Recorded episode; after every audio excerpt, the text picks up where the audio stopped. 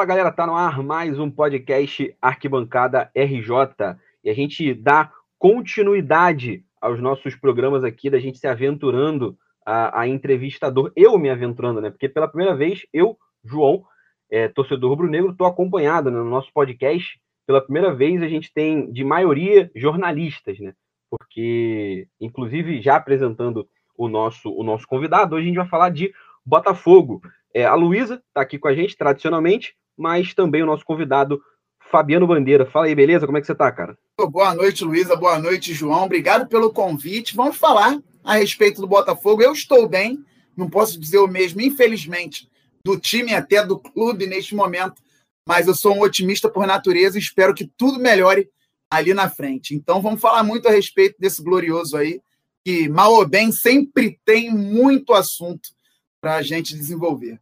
Falar do Botafogo, que a gente espera para o time esse ano, que está no começo um pouco conturbado, né? A gente espera que melhore. É, já, primeiro assunto que a gente sempre tratou com os nossos convidados, né? Esse é o terceiro programa.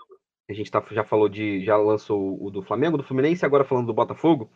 É, Fabiano, como que o Botafogo é, surgiu? Como é que você virou botafoguense? O que, que você lembra?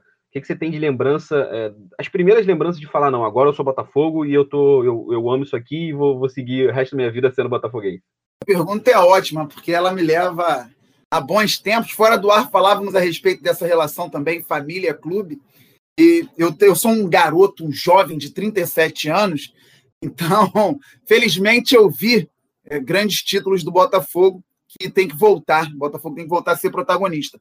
Mas eu fui influenciado pelo meu pai, meus pais são botafoguenses, e um pouquinho antes de eu começar a entender, em 1991, eu nasci em 84, aos sete anos de idade, meus pais me levaram ao meu primeiro jogo. Simplesmente um Botafogo e Flamengo no Maracanã. Campeonato Carioca naquela época era no segundo semestre. Foi 2 a 2 O Flamengo fez 2 a 0 o Botafogo fez um gol com Carlos Alberto Dias e o Maracanã assim dividido, as torcidas dando show. Aí, como estava muito cheio, eu só tinha sete anos, nós saímos do estádio. E no finalzinho, o Carlos Alberto Dias empatou também, fazendo gol de cabeça. Eu vi o meu pai gritando, comemorando, e lembro da narração do José Carlos Araújo, fantástica até hoje. E ali eu vi um negócio diferente nessa relação, nesse vínculo com o time de futebol. E fiquei, opa, o que, que é isso aqui?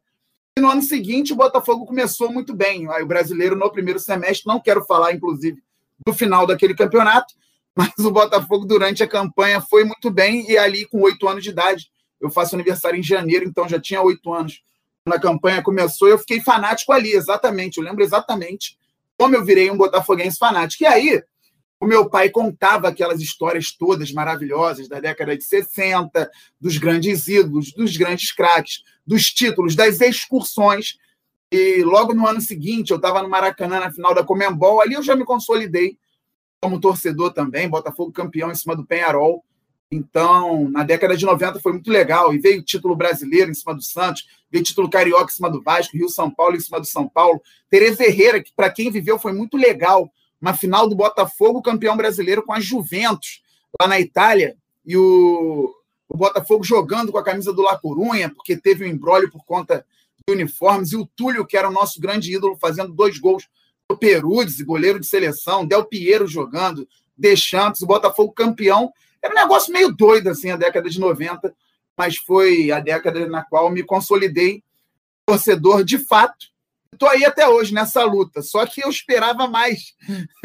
De 2000 para frente, aí o Botafogo realmente entrou na queda do amadorismo e precisa se restabelecer rapidamente.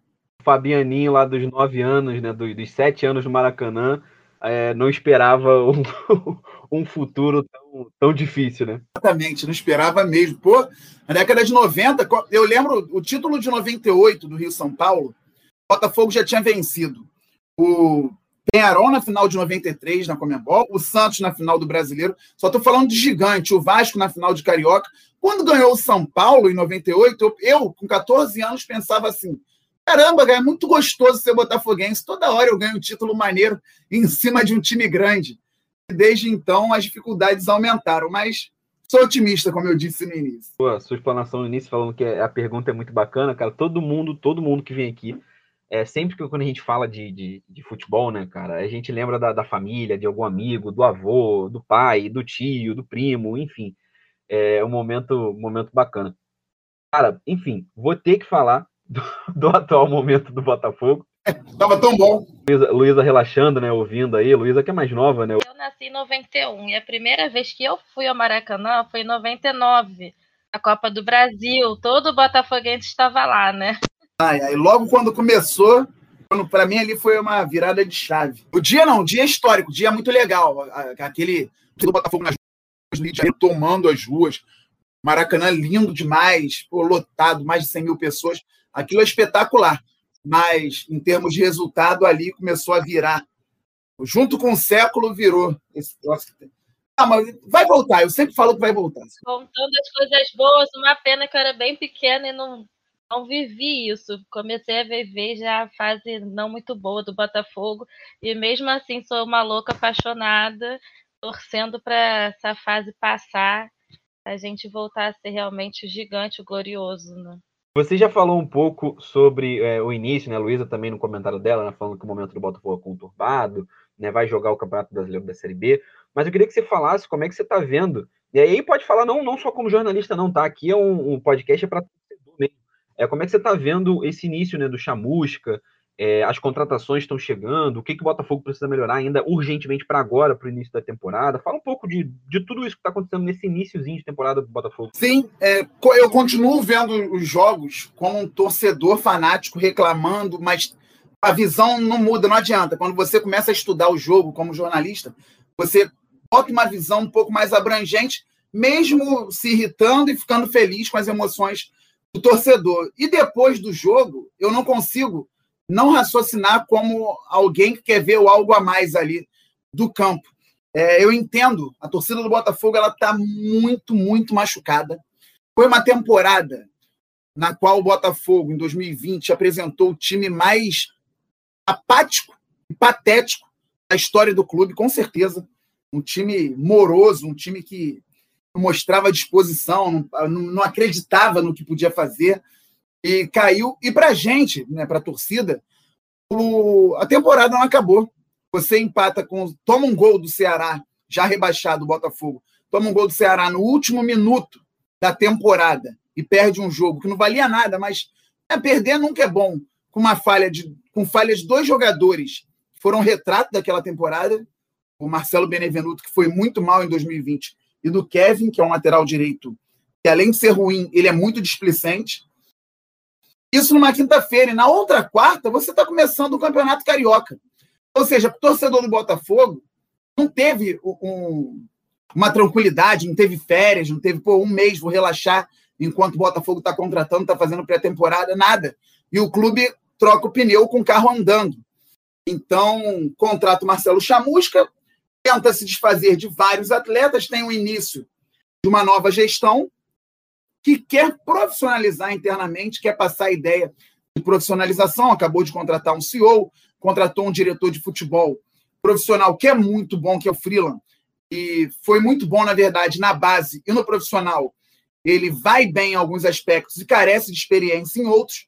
Ele estava no Flamengo trabalhando na base também, era o coordenador das divisões do base, de base do Flamengo fazia um grande trabalho. Já tinha sido gerente aqui no Botafogo, também tinha feito um bom trabalho, ótimo trabalho. Mas é tudo muito rápido, tudo muito.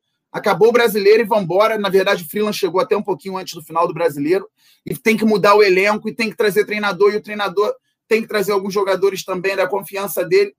Então, fazer uma análise mais abrangente do Botafogo hoje é muito complicado. Só que, como eu disse isso, o torcedor é uma continuidade, não teve não teve férias, não teve nada. Então, o torcedor da última temporada e deposita em jogos do time como contra a Portuguesa domingo, o Botafogo tem um jogador a mais um tempo inteiro e toma um empate, não perde, talvez até mesmo o, pelo, pelo fato do árbitro ter visto uma mão num gol que até agora a gente não sabe se foi mão, ou não ter expulsado o Souza também, poderia ter tomado um segundo cartão amarelo. O torcedor vendo isso fica desesperado, não consegue analisar o chamusca. Puxa, mas ele vinha no 4-2-3-1, tentou fazer um 4-4-2, errou talvez na peça, mas a estratégia ele está tentando colocar. Ninguém consegue ver isso, ou melhor, muita gente não consegue. e isso acaba é, deixando o torcedor ainda mais irritado. Eu entendo, por isso que eu, eu falei bastante aqui, eu entendo muito essa irritação e essa cabeça quente do torcedor, que é mesmo que a minha, quando eu estou vendo o jogo. Mas depois do jogo eu paro, analiso, falo, puxa, não tem como eu pedir profissionalismo do Botafogo e analisando todo o contexto que eu falei aqui agora, pedir a cabeça do treinador para colocar outro. Daqui a dois jogos, três, quatro, vamos estar pedindo novamente. Então, o Chamusca ainda não teve tempo de ser avaliado. Ele tentou fazer algumas mudanças. Eu vejo ele muito teimoso na insistência em algumas peças, mas todo treinador, para mim, é teimoso. E eu estou até apanhando um pouquinho de parte da torcida por conta dessa minha paciência com o Chamusca. Eu não peço paciência à torcida, porque não vai ter. E nem tem que ter mesmo. Mas eu, se quero fazer uma análise mais abrangente, eu tenho que ter essa paciência. Agora o Botafogo tem, entre o jogo da Lusa, que foi domingo, e o jogo do Volta Redonda, que vai ser sábado à noite, uma semana praticamente para treinar. E depois de ter jogado nove vezes na temporada. Então nós temos aqui ritmo de jogo, já que o time jogou nove vezes, e temos uma semana completa de trabalho. Já dá para começar a pensar em avaliar inicialmente o trabalho do Chamusca, né? minimamente ali até porque na quarta-feira seguinte já tem um jogo que vale milhões, que é o da Copa do Brasil contra o ABC em Natal, e aí o Botafogo tem que passar. Então, eu vejo um trabalho, uma tentativa de reconstrução, trocando o pneu com o carro andando e sem muitos elementos ainda para fazer uma crítica contundente ou fazer um elogio também mais né, incisivo. A torcida também, alguns torcedores reclamam, porque lá no início o Botafogo ganhou dois jogos seguidos, no 5 a 0 do Motoclube, 3 a 0 do Resende, ou vice-versa, fez oito gols em dois jogos, não tomou gol, e a gente ficava brincando, ah, tô chamuscado e tal. Mas aí é o que eu falo até lá no meu canal. Isso aí, gente, é que o torcedor botafoguense, a Luísa deve saber bem, tem que tirar uns momentos para aproveitar também. Não dá para ficar só, puxa, ganhou de cinco mais. Não, mais a gente vê no dia a dia, a gente trabalha, analisa, pensa. Mas na hora ali da vitória, o Botafogo ganhou de 5 a 0 depois ter sido rebaixado de maneira ridícula, comemora, brinca, fala que está frisado, que está chamuscado, que está freelandizado. Depois analisa e vê, calma, ninguém, nem todo mundo é motoclube, vamos ter dificuldade e vamos ter uma temporada bem difícil. Assim como a derrota para o Flamengo, um dos nossos grandes rivais, infelizmente o momento hoje é muito diferente, também não pode acabar o mundo. Né? Agora acabou, tem que mandar embora. Infelizmente, tem um clube muito estruturado, com dinheiro bem organizado, e o outro tentando se reconstruir depois de 116 anos de amadorismo. Então, eu tenho um pouco mais de paciência e agora eu vou começar a avaliar de fato o início do trabalho do Chamusca. Aqui no Brasil, as temporadas já são difíceis em termos de calendário, e essas de 2020 e agora 2021, piores ainda por conta da questão da pandemia aí. Mas eu estou eu tô mais equilibrado, vamos dizer assim, do que já fui em algum momento. Estou mais tranquilo. Que obviamente a torcida, é o cara ele vai cobrar porque ele quer ver o time dele ganhando. É, essa relação de pedir calma é, é, enfim, eu acho que é tempo perdido você fazer isso, mas quando você esfria a cabeça, eu acho que a maioria pode levar por esse caminho, né? É de pensar, né? Cara, a temporada realmente está começando agora. É, ele não teve tempo. É, foi o que você falou. Acho que dando tempo, ele realmente trabalhando, tendo os treinos, né? Porque o principal é a evolução, né? A evolução do trabalho. Né? Se vocês perceberem que, a torcida, que o time do Botafogo vai melhorando é, ao longo é, das partidas, a gente vê um trabalho, vai ver um trabalho do Chamusca ali aparecendo. O grande problema é, obviamente, se chegar lá na frente, né, daqui a quatro, cinco, seis partidas, e ainda não tiver desenvolvido, desenvolvido isso. É, Luísa, vou trazer você, você para a conversa, é, para você falar. É exatamente isso que o Fabiano falou é, tá muito cedo. Eu até um dia, não sei qual jogo que eu estava assistindo, o time não estava muito bom. E eu falei, a gente precisa realmente ter paciência. Porque não teve esse tempo de pré-temporada, como é o de costume, né? Não teve como o clube se preparar melhor, botar o time é, já praticamente pronto, com novas peças para treinar, para o Chamusca ter o tempo de analisar bem os jogadores e conseguir montar se conhecessem, né? Então, assim, tá vindo vários jogadores novos E os, os jogos do Carioca estão sendo os treinos, né? Então, é o momento ali que o Chamusca está tendo para ver como que vai realmente montar o time e entrosar os jogadores, né? Que estão chegando agora. E então eu acho que é difícil, mas a gente realmente precisa ter essa um pouco de paciência e analisar jogo a jogo e vamos ver se daqui a um mês como que já vai estar, tá, se o Chamusca vai conseguir mostrar o trabalho dele, vai conseguir formar um time bom. E como o Fabiano falou, é uma nova diretoria que está tentando, pelo menos assim, está mostrando o que quer ser uma diretoria um pouco mais organizada, uma diretoria não amadora, mais profissional. Ele falou do CEO, falou do, free, do Freeland.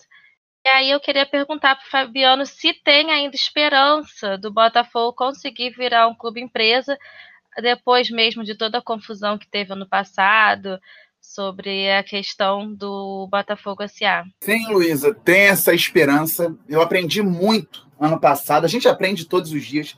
Apanhei muito também, porque eu tive contato com algumas pessoas, não os amadores, mas pessoas profissionais, que viram e ou trabalharam no projeto. E agora eu posso falar, falei até recentemente no meu canal, faltaram 50 milhões para fechar a conta. Era um aporte inicial de 250 milhões, o necessário, e faltaram 50 milhões para fechar a conta e não fechou no plano para o Botafogo virar SA ou SPE, Sociedade de Propósito Específico.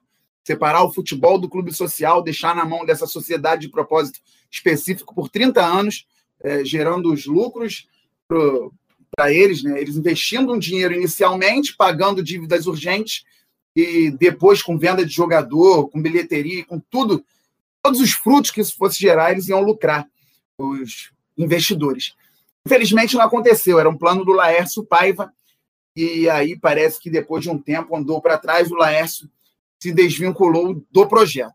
Surgiu um plano B de um homem de mercado chamado Gustavo Magalhães, e esse plano B está em curso. É um plano que tem algumas ressalvas de algumas pessoas, até que ponto de quem, porque futebol é difícil, o seu ninho cheio de gente querendo uma eu não consigo falar agora, ah, no plano dele é ruim. Mas tem um plano B em curso, tentando captar recursos até no exterior para que o Botafogo se transforme em clube empresa. Por que isso é importante demais para o Botafogo? Porque hoje o Botafogo tem um bilhão de dívida, tem um pouco mais. Só que as dívidas urgentes passam os 400 milhões. Um bilhão aí você tem no meio disso centenas de milhões de dívida com o governo, dívidas fiscais são empurradas com a barriga mesmo, como tudo, ou quase tudo aqui nesse país. Então, o clube não ia ter muito problema com essas dívidas, como outros não têm. É, o, o, próprio Flamengo, que está bem financeiramente, aí tem dívidas longas é, com o governo, e outros clubes de futebol brasileiro, Palmeiras, que hoje tem uma saúde financeira por conta de patrocinadores. Mas o Botafogo tem essa dívida de 400 e poucos milhões que sufocam o clube e fazem com que as penhoras sejam levantadas quase que diariamente. Então, Botafogo vai negociar o Matheus Babi com o Atlético Paranaense e tem que, entre aspas, esconder o dinheiro entrar. Caio Alexandre, quando foi vendido, a mesma coisa. Pedro Raul, todo o dinheiro que o Botafogo consegue, ele corre o risco de ter essa grana é, penhorada. Isso sufoca o clube. Você não tem como pagar os funcionários, os jogadores. Agora o Botafogo está com salários em dia desde o ano passado, por conta de uma manobra, o dinheiro vai lá para o sindicato, para o sindicato e de lá sai direto para os atletas, nem passa o general Severiano. Então, esse dinheiro de pagar dívida inicialmente é o principal. O Botafogo teria um aporte financeiro e negociaria esse deságio, esse desconto com os credores das dívidas urgentes. Sabe, tem quanto? Para arredondar, 400 milhões de dívida urgente. Eles tentariam pagar 400 milhões de dívida, pagando à vista, tentariam pagar 400 milhões de dívida com cento e pouco, 200 milhões. Acho que nem chegaria a 200. Com isso, separaria o quadro social do futebol e o futebol seria gerido de uma maneira profissional, com todas as metas e objetivos que um clube profissional tem. Mas aí faltou essa parte da grana, porque eles queriam pagar parte da dívida e também já fazer um investimento forte no futebol, para que o resultado esportivo também já gerasse lucro para os investidores é, estádio cheio, é, venda de jogador, o centro de treinamentos pronto e tudo isso. É, isso no primeiro plano não aconteceu, no segundo estão tentando. Eu, eu é, voltei o raciocínio aqui para falar por que seria importante isso, né? Seria justamente pelo que eu falei agora. E esse segundo plano, que é a pergunta que você me fez se eu ainda acredito, eu acredito sim. Eu só não tenho falado mais como falei ano passado, porque ano passado eu falei muito porque eu estava vendo acontecer. Só que no final não aconteceu. E aí parece que quem leva a notícia, leva a informação, é o culpado. Só que eu sou o maior torcedor que quero Botafogo SA. É bom para mim como torcedor e para o meu trabalho.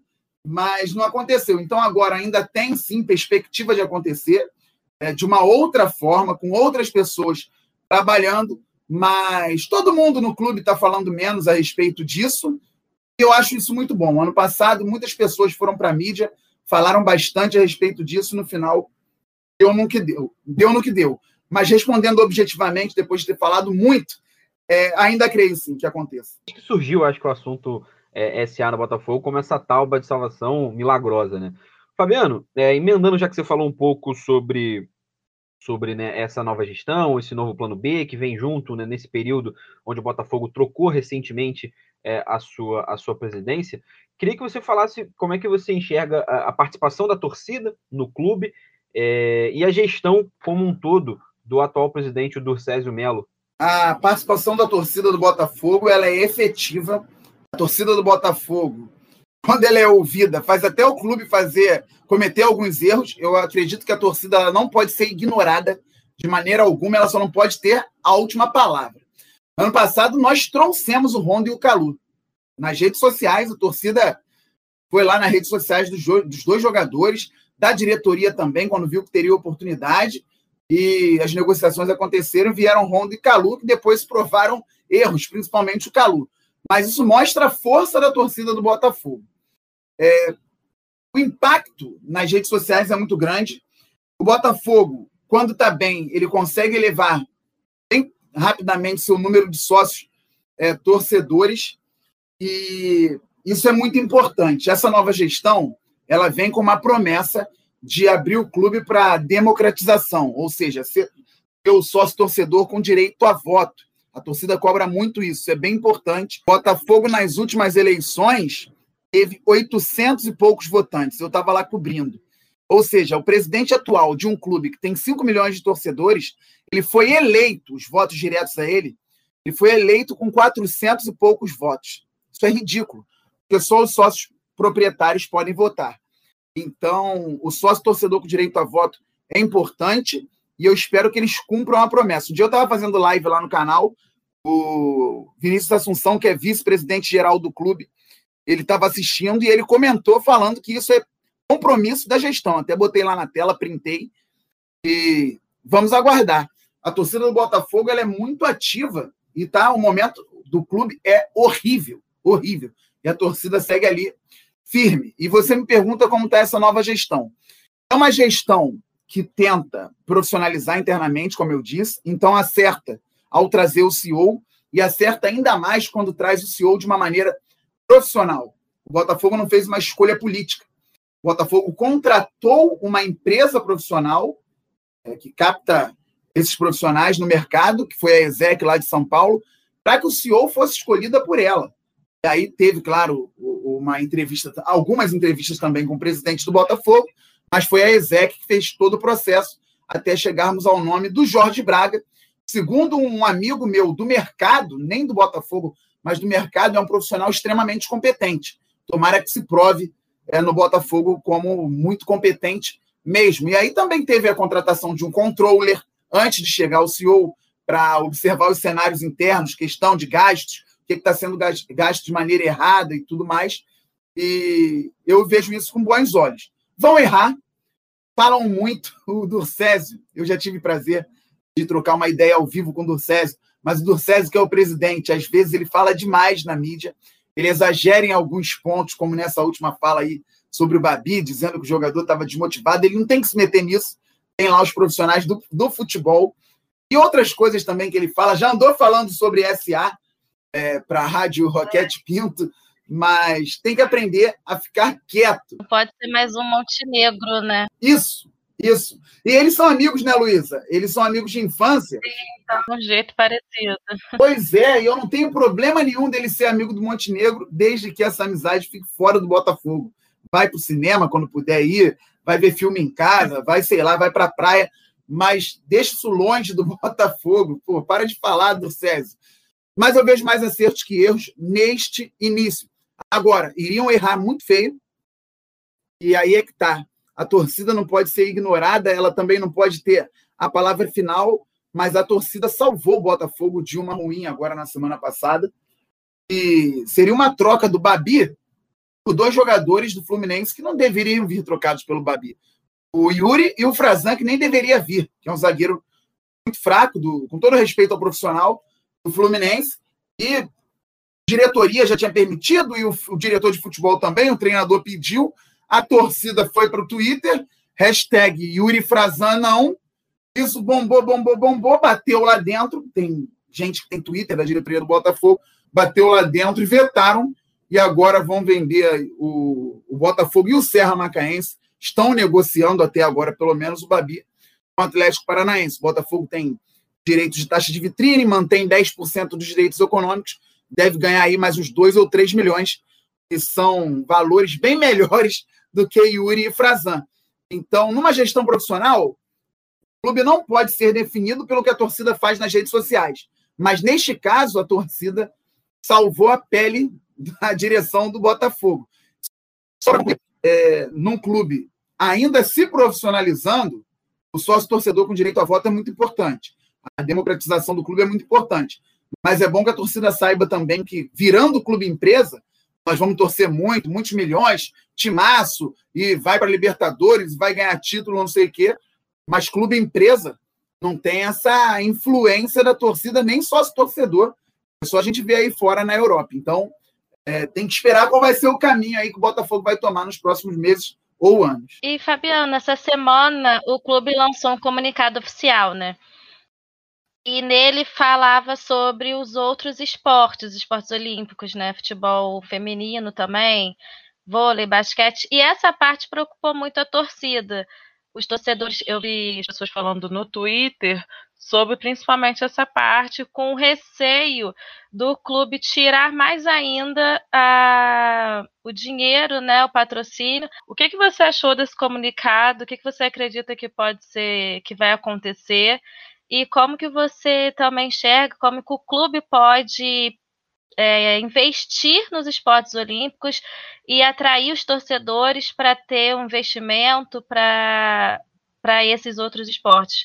E a gente foi uma pena, né? Teve o time de basquete que ganhou o título, logo no outro ano teve que acabar por causa de questões financeiras. Então a torcida tem esse receio disso acontecer novamente. Exatamente, Luiz. Assim, a nota oficial, como um todo, eu achei excelente. Uma nota que fala de governança corporativa, trata o clube como uma empresa, é bem clara com relação a algumas é, decisões que vão ser tomadas deixa claro que o CEO e o, o Jorge Braga e o presidente do Césio Melo, do, do Césio é, estão é, observando o cenário interno com muito cuidado, vendo todos os custos e entendendo o que pode e o que não pode ter no Botafogo hoje. E aí vem a parte mais polêmica, você falou muito bem, que são os esportes olímpicos. Meu amigo, o Léo Bessa, que estava na live comigo e está toda terça-feira comigo 8 horas lá no canal, 8 horas da noite. Ele é especialista em esportes olímpicos e esportes olímpicos do Botafogo. Então, ele passou que o basquete, por enquanto, está muito protegido. Primeiro, porque o presidente gosta muito de basquete, mas principalmente porque o basquete, por enquanto, as notícias dão conta de que se paga. O basquete está se pagando. Houve um projeto feito pelo Carlos Salomão, é um torcedor do Botafogo, um torcedor muito apaixonado pelo basquete, sócio proprietário. Então, ele organizou um basquete com venda de uniforme, com sócio torcedor e conseguindo angariar recursos fora do clube.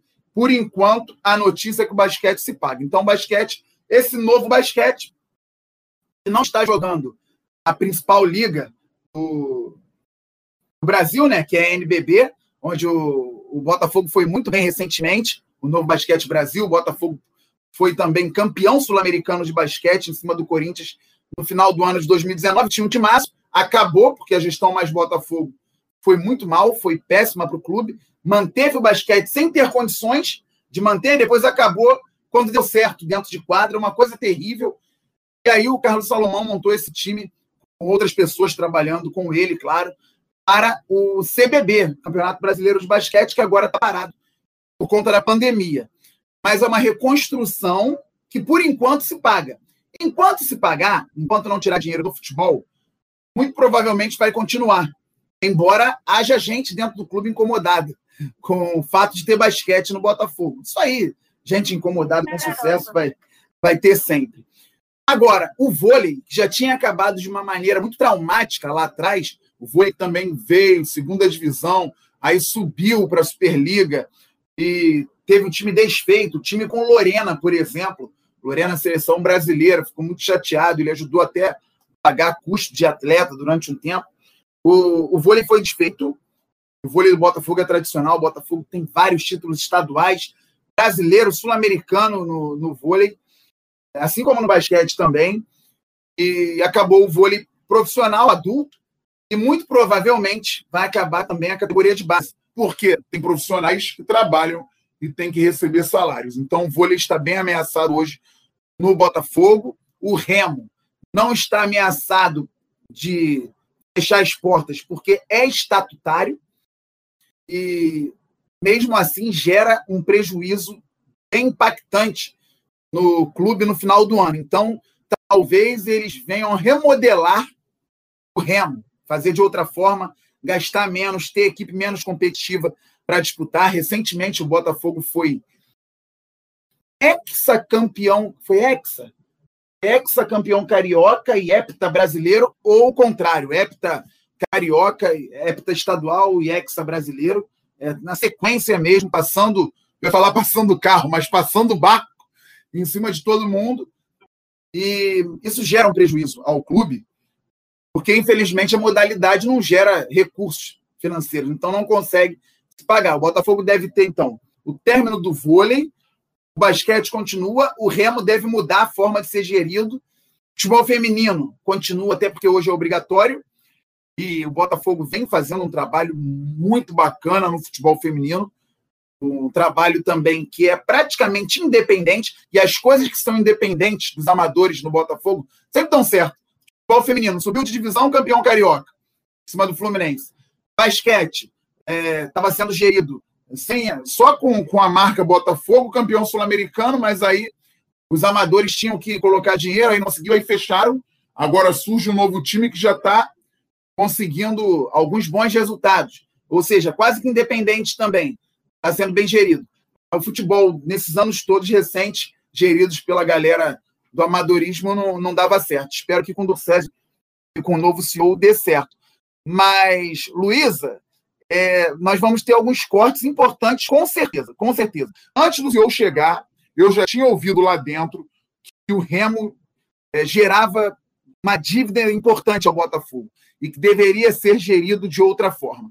E se estavam falando isso do Remo, porque tem que ter coragem para bater de frente o Remo, aí o, o João, que é, que é flamenguista, deve saber disso também, que o Flamengo é muito tradicional no Remo, né? É, para bater de frente com remo em clubes como Botafogo, Flamengo e Vasco, tem que ter muita coragem. E assim que começou essa gestão, eu, eu já ouvi lá dentro que iam ter que mudar a forma de gerir o remo. Então, se eles tiveram essa coragem internamente logo no início da gestão, e agora estão colocando isso em nota, o Botafogo vai cortar na carne. Eu espero que não seja prejudicial a profissionais, e, ou melhor, que não seja injusto com profissionais e que não seja prejudicial ao clube.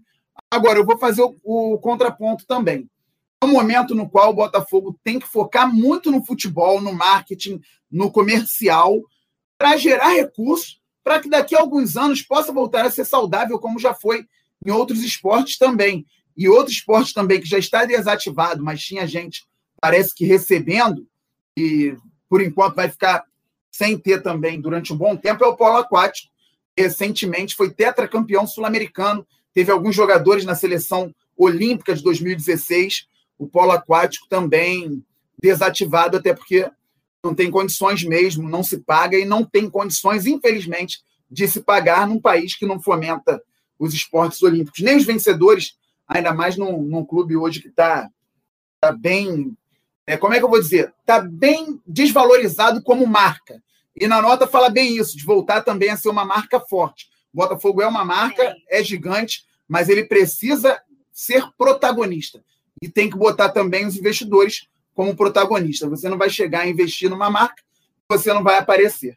Eu espero, né? A gente sempre, como torcedor, é o nosso lado é, romântico, sempre acho que sempre acaba falando um pouquinho mais alto, né? A gente sempre fica torcendo para os esportes olímpicos serem mantidos, né? Por mais que a gente, é, a maior parte da nossa atenção é, seja no, no, no futebol, a gente sempre fica um lado romântico, né? Torcendo para que é, o vôlei, basquete, o remo, enfim, o que ganhar dos nossos clubes, a gente está torcendo, está comemorando.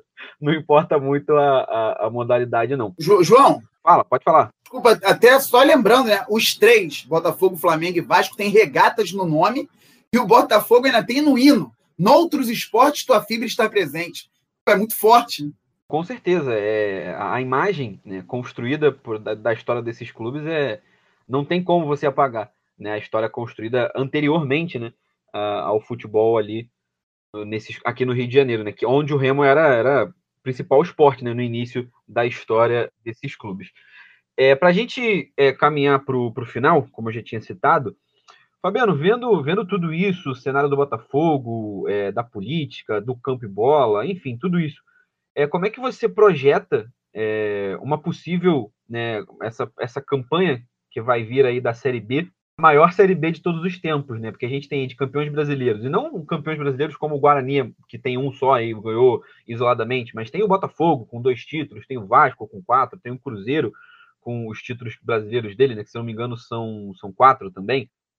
É, e tem o Curitiba também, campeão brasileiro. Então reúne cinco campeões brasileiros diferentes e de camisas grande, né? Ainda tem outros co competitivos, né? A Luísa sempre bate nessa tecla, não só os que foram campeões, mas os competitivos. Ponte Preta tá sempre lá na frente.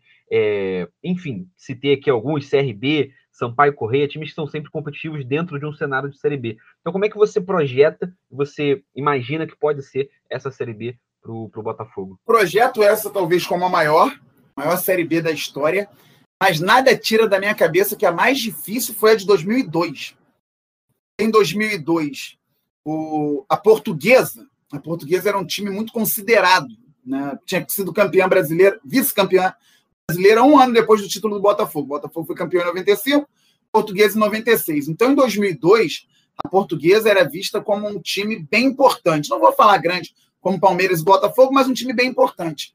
Num grande centro que é São Paulo e caíram juntos Palmeiras, Botafogo e Portuguesa. Aliás, a Série B mais difícil é de 2003, perdão, gente.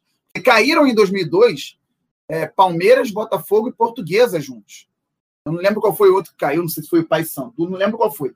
Mas Botafogo, Portuguesa e Palmeiras caíram. Então, quando caem dois times da capital de São Paulo, mais o Botafogo, uma loucura. E ao contrário do que é hoje, não eram pontos corridos. Dois quadrangulares o Botafogo teve que passar é, naquele tempo. Teve, um, teve um, um, ponto corrido, aí dividiram oito classificados em dois quadrangulares. Aí o Botafogo passou nesses quadrangulares e foi para o último quadrangular que reuniu Botafogo, Palmeiras, Esporte. Ó, Esporte, a portuguesa já tinha vazado. Esporte e o Marília, que era chato pra caramba. O Marília, o Basílio subiram Botafogo e Palmeiras. Para você ver a dificuldade, Palmeiras na, no quadrangular final subiu com 16 pontos, o Botafogo subiu em segundo com 8, dada a discrepância naquela época.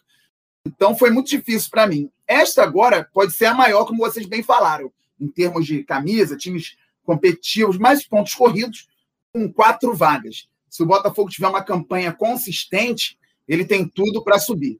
Hoje eu vejo jogadores até desesperados é, falando: Poxa, com esse time aí vai cair para a Série C. Aí eu não posso deixar também, que eu estou muito sério aqui, né? Eu não posso deixar de lembrar os amigos que Série C é com outro co-irmão, é com vizinho, é com outro negócio aqui, tá bom? Não tem nada a ver com bota. Né? Eu não posso deixar de provocar, poxa, que isso? Sério aqui é quase uma hora. Mas eu, eu pergunto assim, pô, com esse time é para Série C. Você viu os outros 19? Eu sei que a gente fica com raiva, cabeça quente, chateado.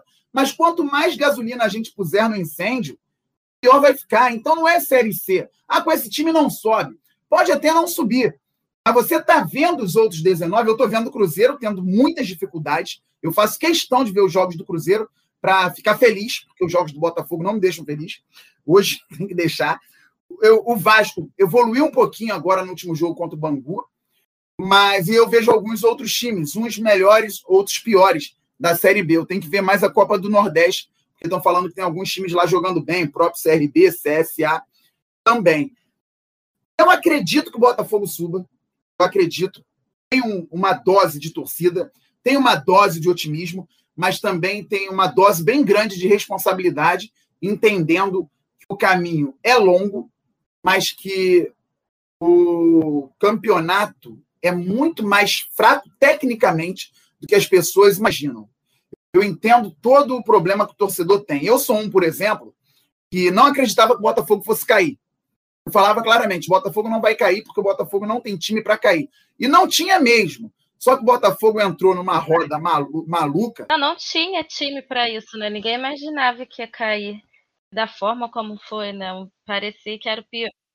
Parecia que eram jogadores muito ruins e não era, né? O negócio foi que eles não não lutavam pela camisa, não queriam estar ali, não queriam jogar. Perfeitamente. Quando chega o Vitor Luiz, eu fico super feliz com o lateral que foi bem aqui defensivamente, vai estar fechado do lado esquerdo. Deve ter sido o lateral que mais falhou no campeonato. Quando tem uma zaga com Benevenuto e o Canu formados na casa, pô, o Benevenuto é rápido pra caramba, vai dar conta do recado. Ele foi, deve ter sido o pior jogador do campeonato. Pô, quando você tem um Honda no time, pô, organizador, vai dar certo. Chega um Calu da Europa, pô, não tá no mesmo nível, mas jogou na Europa tanto, tanto tempo. O Pedro Raul começou o ano fazendo gol, depois parecia uma lesma. Então, é, é muito estranho o que aconteceu. Mas se não fosse isso, fosse um time jogando futebol normal, comum, diria, poderia ficar tranquilamente 13 terceiro. Vou nem falar além disso. 13 terceiro, 14 quarto não cairia. E a gente já está reclamando, pô, o time poderia ter jogado mais, não sei o quê, está em 13 terceiro. Mas caiu de uma maneira ridícula. E é a mesma coisa agora. Eu acredito que possa subir. Só que agora, depois, depois do que eu vi ano passado, eu não cravo. Pô, vai subir, tal. Mas eu acredito, eu acredito, só que os processos devem ser respeitados. O Chamusca vai errar. O Chamusca vai errar muito. Ele errou no último jogo, é, ao meu ver, com a escolha. Eu até gostei da tentativa de mudança de esquema tático, de um 4-2-3-1 para um 4-4-2, mas aí num 4-4-2 ele bota Ricardinho, que é um jogador de 35 anos, que não jogava havia quatro meses jogou 24 minutos no jogo, colocou esse cara como titular por dentro, no meio-campo, ao lado do Friso. Tecnicamente é bom, mas não marca ninguém. E aí o Botafogo fez 4-4-2 em linha, com dois jogadores que não marcam por dentro. É lógico que vai ter problema. Isso é até óbvio. Mas o Chamusca estava querendo testar. Então ele vai errar, eu vou me chatear, o torcedor vai se chatear, a Luísa vai se chatear muito, o seu pai vai se chatear, João. Mas, no final das contas, quem não erraria dentro do contexto atual do Botafogo? Quem Botafogo traria como treinador? Qual gestão, pegando as pendengas do comitê de futebol, não erraria? O Freeland, diretor de futebol do Botafogo, chegou ao clube com Pedro Raul tendo 10 milhões a receber por conta de um contrato mal feito anteriormente. Ele conseguiu reverter isso e lucrar 5 milhões na venda para o Japão. A Chama Reisol. Isso aí já valoriza o profissional. O Marcelo Benevenuto, zagueiro, pior da Série A ano passado, sabe-se lá por qual motivo, ganhava mais de 200 mil no Botafogo. E agora ele conseguiu ser emprestado, estava muito mal, não ia jogar, para Fortaleza pagando 100% do salário até dezembro. O Calu geraria ao Botafogo um custo até o final de dezembro de 4 milhões. O Botafogo vai pagar quase 2 para ele não estar tá aqui. Tudo bem. Ele desfez metade da besteira que foi feita anteriormente.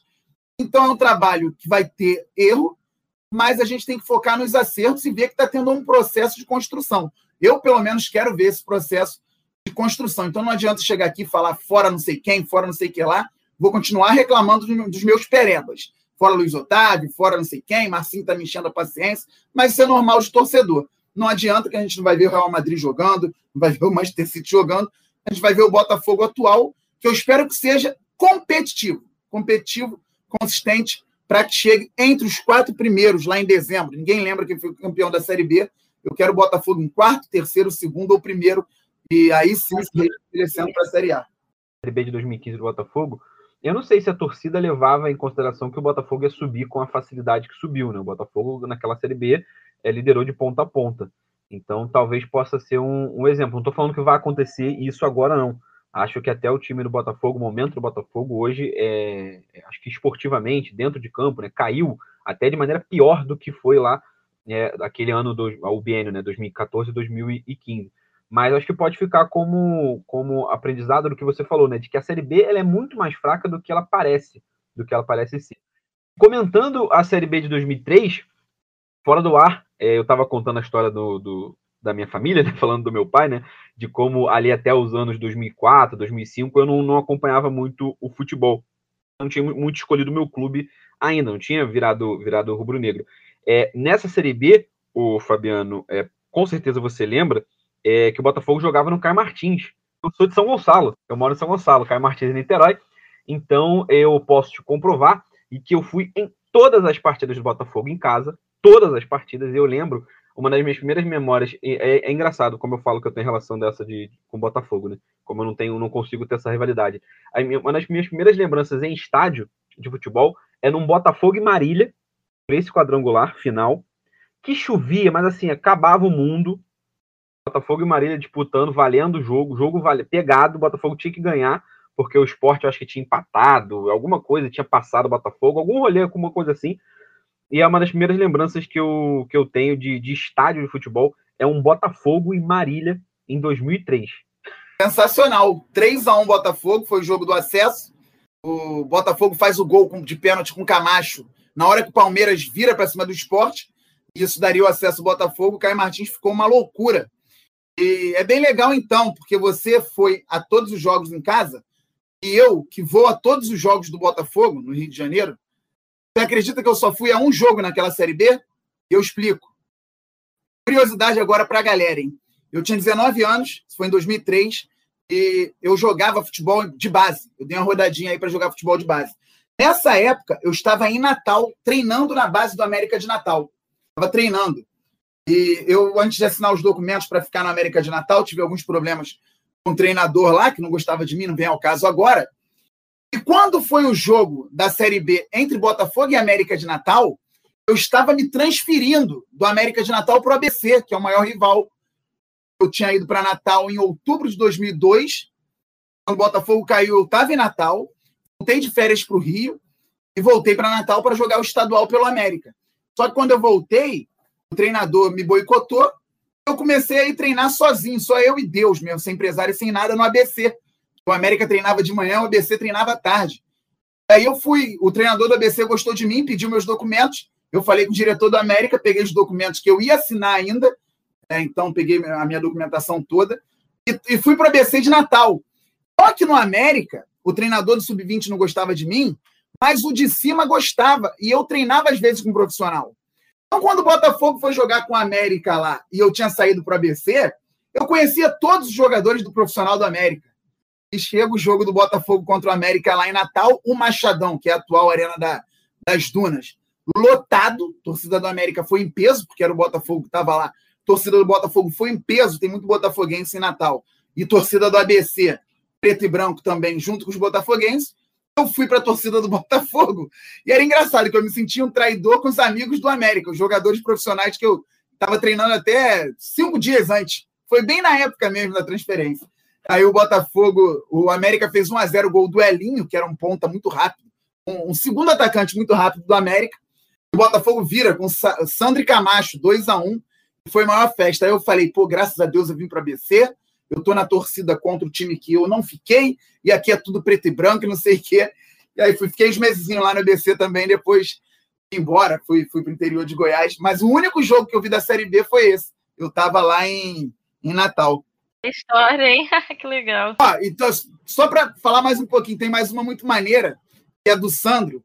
Eu fiz uma live com o Sandro bem no início da pandemia, o canal ainda tinha. Meu canal devia ter. Tá, tá indo para 22 mil agora. Devia ter 3 mil inscritos quando eu fiz a live com o Sandro. Foi espetacular. Nesse jogo, o João, do Marília, o Sandro ele bicou a porta do vestiário, porque ele tinha bicado a porta do vestiário quando o Botafogo caiu. Botafogo caiu, perdeu para o São Paulo, ele bicou garrafa de Gatorade, bicou porta do vestiário, se indignou e a torcida ficou com muito amor e carinho pelo Sandro ali, um zagueiro de muita raça. Ele teve proposta para sair do Botafogo para ir para Portugal, falou: não vou, porque eu caí, eu quero subir com, com o clube. Ele subiu e deu um bico na porta quando subiu para comemorar. Agora é um bico de felicidade. Quando ele fez a live comigo no início da pandemia, meu amigo Wellington Arruda, também tem um canal do Botafogo, escreveu assim: é, só, como é que é?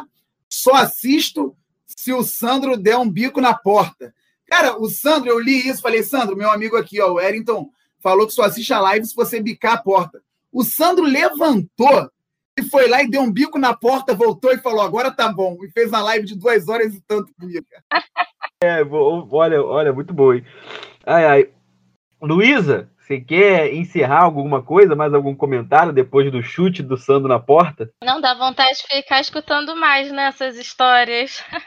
mais um programa só de dessas histórias de jogador, de torcedor. Tem bastante. Convida mais para frente que a gente conta mais outras aí, que tem bastante mesmo. E eu falo o seguinte, hein? Eu, eu, joguei futebol de verdade. É Série C do Campeonato Carioca, é interior de Goiás, é futebol Nutella que joga Flamengo, Botafogo, Vasco, Fluminense. O negócio aí para mim não, não, presta, não. Joguei futebol raiz. Muita história de jogador, né? Então, tem que marcar mais um programa aí para só escutar isso. É, já fica então, já fica um próximo aí só de, só de resenha. Vamos falar de, de Botafogo, de resenha, de tudo. Vamos trazer mais um aí. Fabiano, queria agradecer é, muito obrigado por ter aceitado o convite, ter passado essa uma horinha chegando aqui de, de gravação. É, obrigado por ter vindo aqui. Né? Logo depois, a gente está gravando no, exatamente depois da sua live, né? no dia 6 de, de abril. É, então, obrigado por ter, ter dado esse seu tempo aí para gente. Eu que agradeço o convite, muito legal. O Cláudio, amigo em comum, Cláudio Macedo, fez contato lá, falou: pô, tem uma amiga que quer fazer um, que tem um podcast, quer fazer uma gravação contigo. Eu fico muito honrado de saber que tem gente que quer é, me ouvir um pouquinho falando de futebol, falando de Botafogo. Então é sempre um prazer. Obrigado mesmo, João. Obrigado mesmo, Luísa. Desculpem se eu falei muito, é porque a gente vai trabalhando com isso. Pega o hábito de falar muito. Vocês podem editar, cortar o que vocês quiserem aí, fiquem à vontade. Mas muito obrigado mesmo pelo, pelo convite. Nada, foi muito legal. Espero que já já a gente vacinado possa se ver lá no Engenhão torcendo, que é uma das minhas maiores saudades nessa pandemia e que faz muita falta, né, a gente lá na arquibancada é, ajudando o time, né? Acho que foi uma coisa também que que faltou no passado foi a torcida no Engenhão botando o time para jogar. Eu espero que já, já a gente possa ir lá, a gente se encontra no relógio. É, sempre isso, né? Relógio da Leste ali. Exatamente é o ponto, né? Certo. Que saudade disso. É muito bom que às vezes assim, vão 40 mil pessoas ao estádio, aí 40 mil pessoas, ó, lá no relógio da Leste. No relógio, vai todo mundo marca ali. O relógio da Leste é a estátua do Bellini do, do Maracanã, né? A estátua do Bellini ou a rampa da UERJ antigamente também, né? Galera de casa, é, antes da gente terminar, lembro vocês seguir a gente tanto no Twitter quanto no Instagram.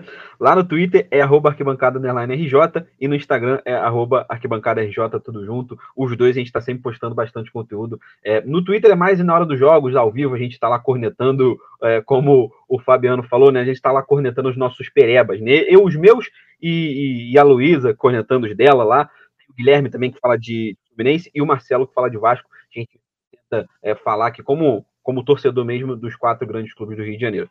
Galera, um prazer, um abraço, até a próxima. Espero que todo mundo tenha gostado. Divulga, compartilha, torcedor do Botafoguense, esse nosso programa. A gente faz com muito carinho. Valeu, um abraço e até a próxima.